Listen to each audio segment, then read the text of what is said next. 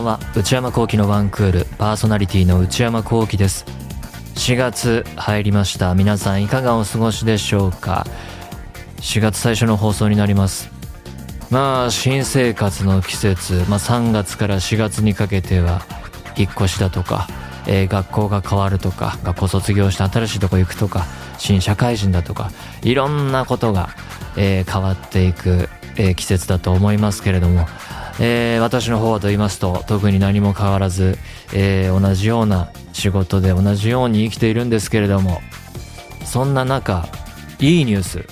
久々にありまして SPOTV Now っていう、えー、サブスクのサービスがあってこれは主にスポーツ中継で、えー、みんな入っているんですけれどもここが、えー、UNEXT っていうまあ、これまた映像系のサブスクと契約したっていうニュースで、で、これ何が起こるかっていうと、UNEXT で SPOTV Now が見られますよっていう発表だったんですけど、まあ、スポーツ興味ない人は SPOTV Now って何って感じかもしれないんですが、SPOTV Now っていうのは結構最近、えー、日本に現れてきたサービスで、今だとメジャーリーグだとか、えー、海外サッカーで具体的にはイングランドのプレミアリーグ全試合見られてあとセリエ A とかスコットランドもやってるんですけれども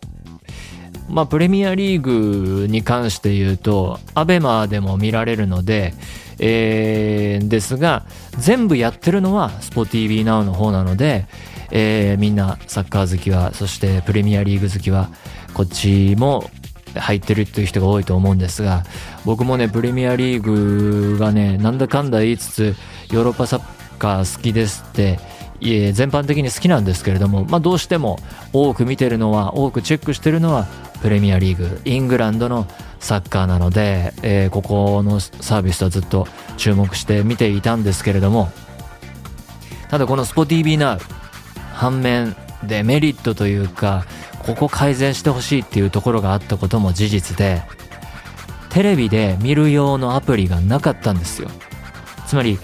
えー、Apple TV だとか、えー、Fire TV だとかテレビとつないででそれが、えー、Wi-Fi つないであるいは有線でインターネットつないでいろんな、えー、サブスクだったりえ動画の配信だったりっていうのを見られるようにする機会に大体そのサブスク側がアプリを用意してでそれを使うと、え、そのサービスの、え、コンテンツが見られるっていう風になってるんですけれども SPOTV Now はまだこれがなくて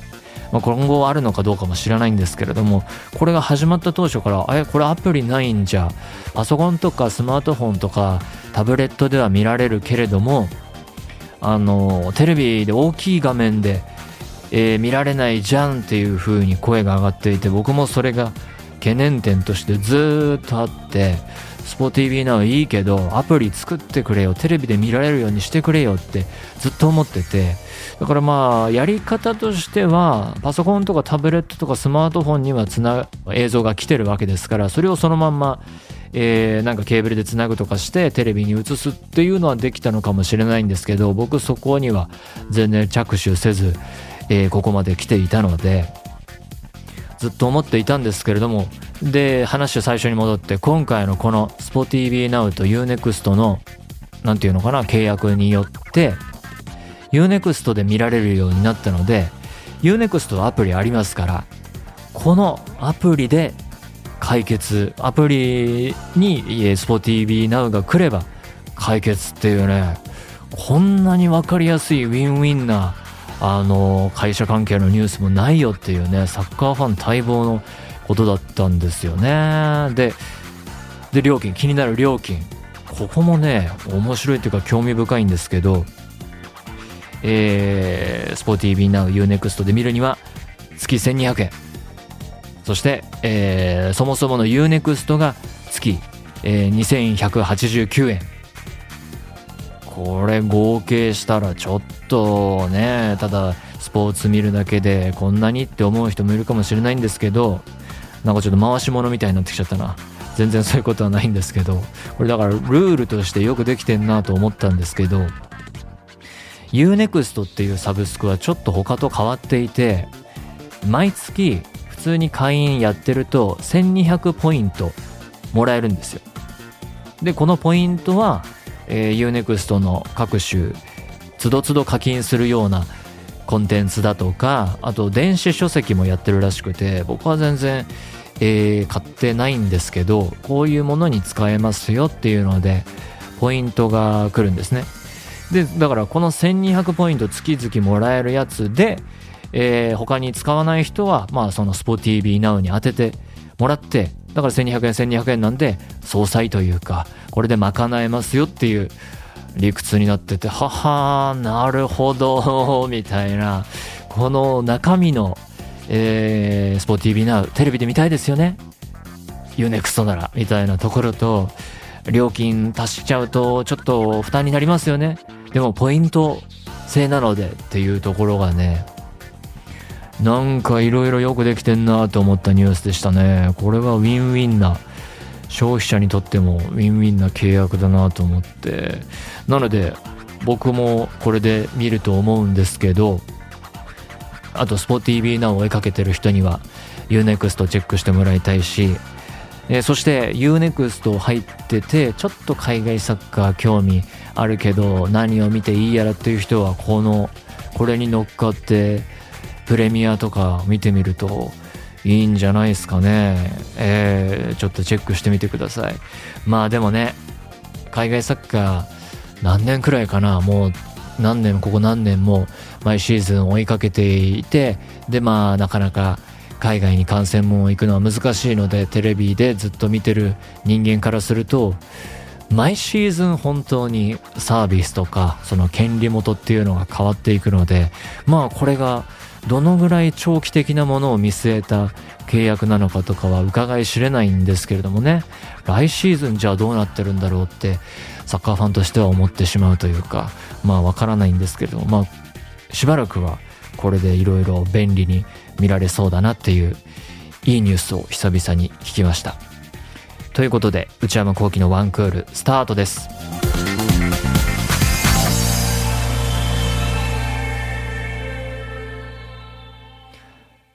内山昂輝の1クール今週はこちらのコーナー。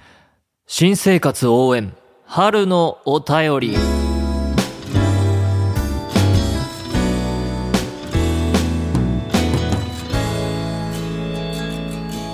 このコーナー毎年恒例春限定のコーナーです、えー、3月から4月5月にかけて春は何かと変化が多い、えー、新生活が始まるだとか新しい学校入る学年が変わる、えー、引っ越して住む場所変わるなどなど国が変わるっていうこともあるかもしれないですね、えー、そういう新生活あるいは春にまつわる身の回りの変化について教えていただいているコーナーです。まあ、そもそも私内山聖輝が声の仕事をしていていや毎年毎年同じような環境で同じ業界でまあいろいろねタイトルは移り変わっていくのでで、まあ、業界の流行とかも変わっていきますからいろいろこう新しい人も入ってくるし変化はあるもののまあ、やっている物事を抽象化していくとなんか全部似てるなあっていうのでこう一年一年がデジャビューのように感じられてきたところから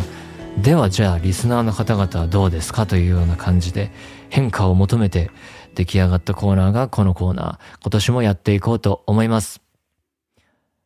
ラジオネーム、ミーヤンさんからいただきました。内山さん、スタッフの皆さん、こんばんは。私は1年の浪人生活の末に、目指していた大学に合格しました。この4月から晴れて大学生となれます。この1年を振り返ると、一番しんどかった時期は6月でした。うん。成績が上がらない、季節柄気分が沈む、浪人生活に慣れ始めてたるむの3コンボで、3コンボで心が折れそうでした。予備校の社員さんが言っていたのですが、勉強の成果が模試の結果に現れるまでに、だいたい3ヶ月はかかるそうです。ほえ、3ヶ月。共通テスト1日目はせっかくの母の朝ごはんを吐いてしまうほど、あら、緊張していましたが、なんとか乗り切りました。大学生活に向けての不安は多いのですが、これから通う大学は自宅から近く、いいですね。現役で受かっている高校の友人を頼れるので少し安心です。季節の変わり目ですが、内山さん、スタッフの皆さん、お体に気をつけてお過ごしください。長々と失礼しました。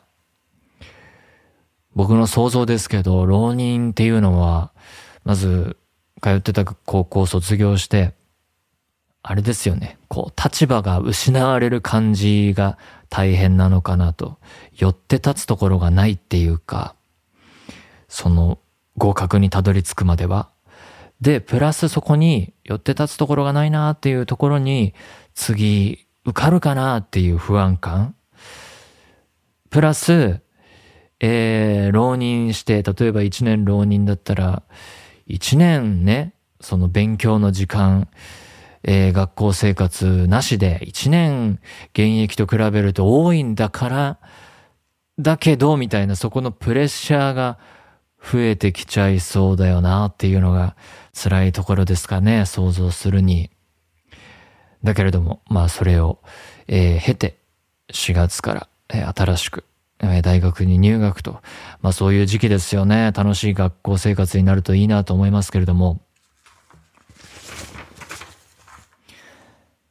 ラジオネーム、ナミさんからいただきました。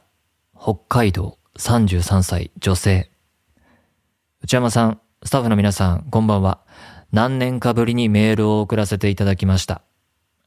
今年の春、4月、私の息子が小学校に入学します。2年前、私は離婚をして、周りの人に力を借りながらすくすくと大きくなった息子が、人生で一回しかない小学校の入学式を迎えます。離婚してから息子には寂しい思いをさせてきましたが、反抗することもなく、ママ、いつもお仕事頑張ってくれてありがとうって言ってくれる優しい息子です。小学校に入ってから私の生活も大きく変わります。今まで仕事は時短勤務をしておりましたが、息子が小学校入学するとともに、フルタイム勤務に変わります。今まで以上に寂しい思いをさせてしまうかもしれない不安は多いけれど、優しい息子の生活をより良いものにできるよう頑張ろうと思います。忙しくなる中、息子に対してまっすぐ向き合えるよう頑張りたいです。今は内山さんのラジオを聞きながら家事をしております。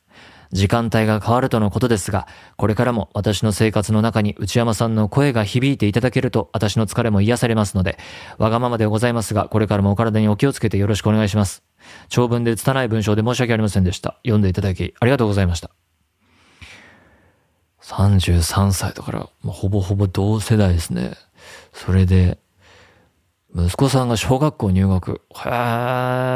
え、そうか、そういうこともあるか。小学校は今どんな感じなんだろうな。まだ普通にランドセル？なのかないろいろ色が自由になったりっていうのは聞くけど、ランドセルってまあ、作りは丈夫かもしれないけど、子供には重いですよね。うーん。そして、離婚してから息子には寂しい思いをさせてきたけれども、ママいつもお仕事頑張ってくれてありがとう。すごい優しい息子ですというか、すごいね。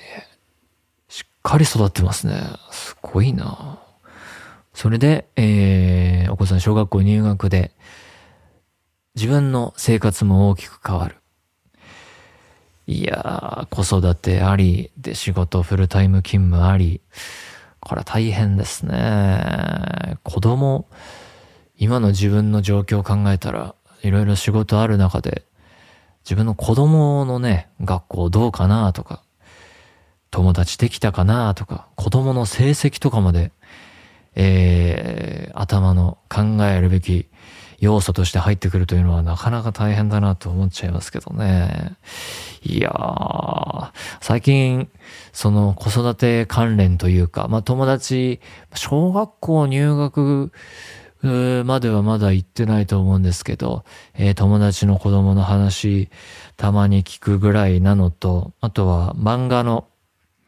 僕がずっと愛読している福光茂之さんの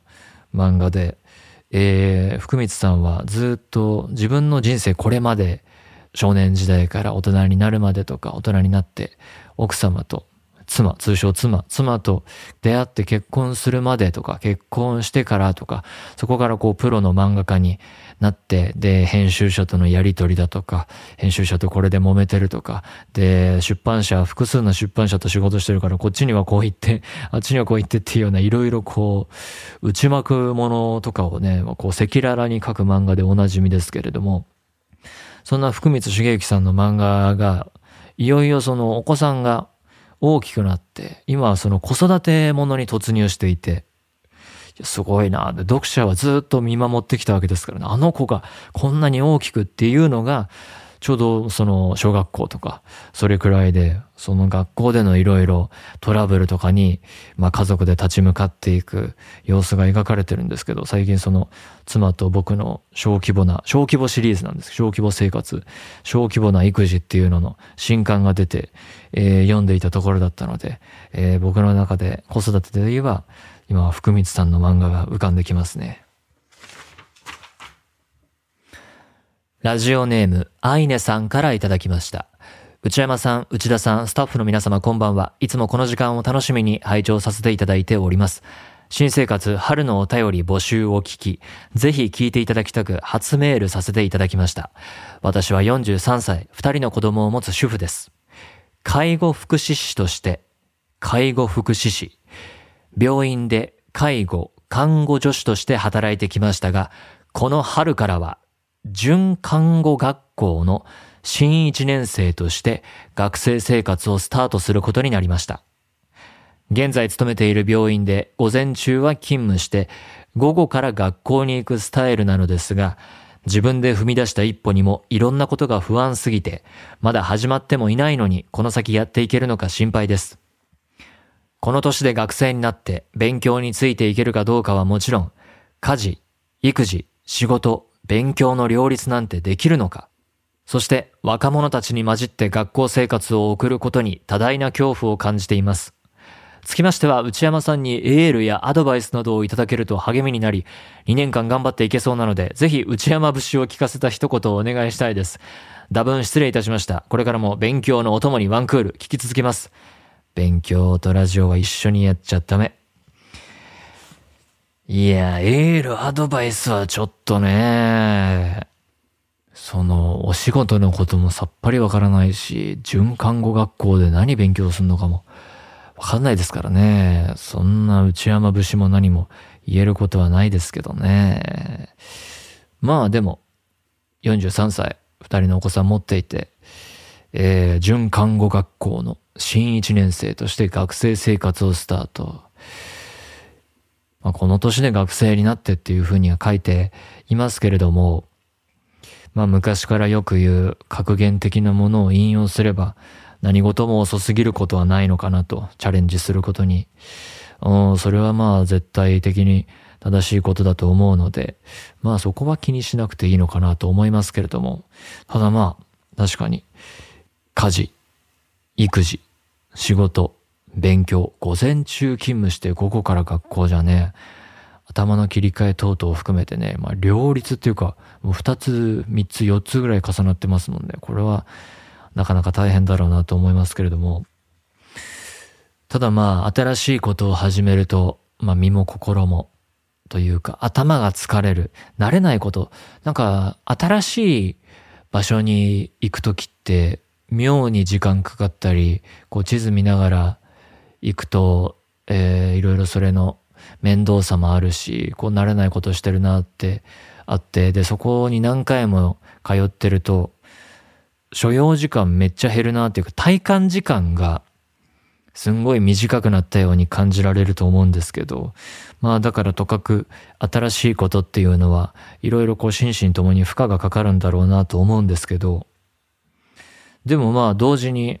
反対の方から見れば、新しいことが生活に加わると、生活全体が活性化するっていうのもまた確かなことなんだろうなと思います。だから、うん、その大変なことはありつつ、まあ絶対にポジティブな要素もあると思うので、だしね、まあ僕より10くらい上の方なので、えー、僕が言えることなんて少ないんですけれども、まだまだ人生は長いですから、いや、これはいいスタートなんじゃないのかなと思いますけどね。でもまあ大人になってからこうやって学びを始めてまた新しい自分と出会うことを目指すっていうのは憧れますね。僕もなんかどっかで何かに一区切りつけて、なんかこう新しいことを学んで違う世界に飛び込んでみたいなっていうのがやっぱずっと頭のどっかにはあり続けていますね。具体的にどうっていうこともないんだけれども、いろいろこう、いろんな業界の人の話を聞いて、刺激を受けて、えー、そういう仕事とか、えー、そういう生き方もあるのかっていうふうに思いを馳せることは、えー、いつもあります。ラジオネームさくらさんからいただきました。内山さんこんばんは。春限定企画ということで、3月から職場の形態がガラッと変わったので、お便り送らせていただきます。私の職場は私が勤めてから12年、仕事のやり方や社員の入れ替わりがほとんどないところだったのですが、3月から仕事方法がアナログからデジタルに変更になりました。うん、大改革だ。アナログで慣れてる身からすると、頭から煙が出るくらいデジタルは難しく、始まった1週間は連日12時間から13時間労働で、え？12から13時間労働でさすがにぶっ倒れそうになりました。しかし慣れてくると新しいことを覚える楽しさやどうやったら効率よくできるかなど考える面白さがあることに気がつき、大変ですが前向きに頑張っていこうと思います。内山さんもお体にくれぐれも気をつけてお仕事頑張ってください。応援してます。3月から職場の形態が変わった。何のお仕事なんでしょうね。で、仕事の方法が、えー、ご自分が勤められてからは12年、ほとんど変わらない、社員も入れ替わりないところだったんだけれども、仕事の方法がアナログからデジタルに変わった。具体的にどう変わったんでしょうね。これを読んで聞いて、じゃあうちの業界どうかなって考えたときに、いろいろやっぱりここ10年、15年、20年スパンで考えると仕事のやり方っていうのはかなり変わってると思うんですけど、やっぱりデジタル化、そしてインターネットによって、まあどの業界もそうだと思いますけど、いろんなものが変わっていったんですけど、まあいろいろ便利になったなと思う言いつつ、あと多分残されたフロンティア、聖域的なところで言うと、やはり紙、台本、台本持ちながらセリフを、えー、録音するんですけど、あれがいつかはタブレット的なものに変わるんだろうなとここ何年かは思っていて、自主的にそういう風にやってる人もいらっしゃいますけれども、そうなったらいろんなこと変わるなって、これがもっとタブレット軽いものになって、で、持ちやすくなって、片手で持って容易に操作できるようになったら、紙は消えるのかな。で、もっと便利になったら、今はえー、マイクから数メートル離れたところにある、えー、映像のモニターで、えー、絵の動きを確認しながらセリフ作っていくけど、それももっと近いところで手元のタブレットとか、もっとそれに類するもので確認しながら吹き込んでいくことになるのかわかんないけど、これは多分どう考えてもそうなっていくんだろうなと思っていて、で、いいところもね、目に見えてあるんですよ。まずは、その紙だとどうしてもめくらないといけないから、めくりが下手だと、それがセリフと被っちゃって、同じところにセリフ言ってるところに、自分のセリフ言ってるところに、もうすぐ次のセリフ、次のページめくったところにあるから、めくらなきゃでペラっていうのが言葉に被っちゃうと、重なってしまうと、そのセリフは基本的に使えないので、もう一回取り直しっていうのがよくあるんですね。これがタブレットであれば、まあ物理的にノイズは出るけど、紙特有の、あの、この、めくるときに風に、ペラってなるやつがね、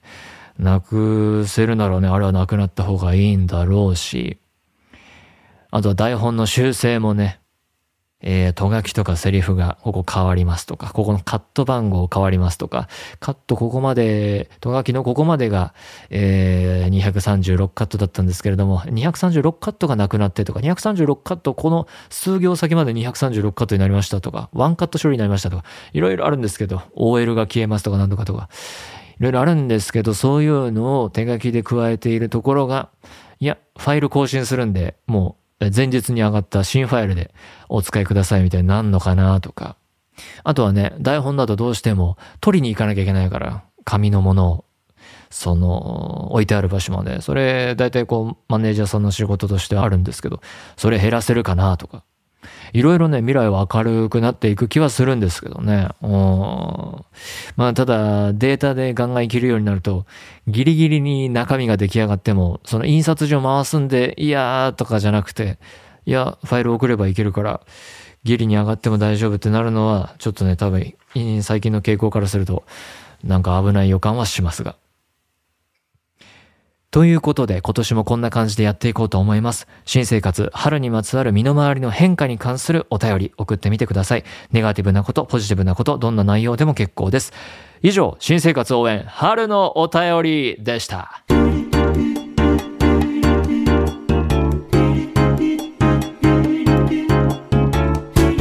内山幸喜のワンクール。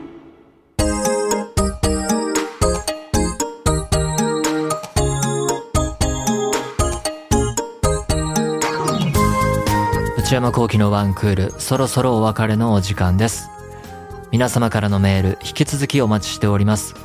現在募集中のコーナーは、新生活、春にまつわる身の回りの変化を教えていただく、春限定のコーナー、新生活応援、春のお便り。10代から20代前半、ヤングの皆さんから32歳の内山幸輝が知らなそうなことをクイズ形式で送っていただく、クイズヤング。そして皆さんがどんな毎日を過ごしているのか、一日のスケジュールを教えていただく人生。パリピな皆さんの日常を教えていただく私はパリピ。私内山幸輝に10分喋ってほしいトークテーマを提案していただく内山さん、これで10分お願いします。買い物不詳な私内山幸輝の財布をこじ開けられるような買いな商品をお勧めしていただく内山さん、これ買いです。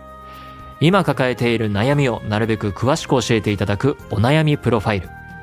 えー、そしてここでお知らせです。内山昂輝オフィシャルノート内山昂輝の踊り場、えー、の定額で購読できる範囲が5月1日から変わります。えー、こちらについて詳しくは内山昂輝の踊り場、このノートの、えー、方と、そして公式ツイッターなどをご確認ください。よろしくお願いいたします。すべてのメールはこちらのアドレスへお願いいたします。one.joqr.net one.joqr.net 番組公式ツイッターアカウントは、アットマーク、one アンダーバー joqr です。こちらもぜひチェックしてみてください。この番組は、ポッドキャストと YouTube でも配信中です。ポッドキャストは、ポッドキャスト QR、Spotify、Amazon Music などで、YouTube は文化放送エクステンドの公式チャンネルで配信しています。更新は火曜日の夕方の予定です。それではまた来週。さようなら。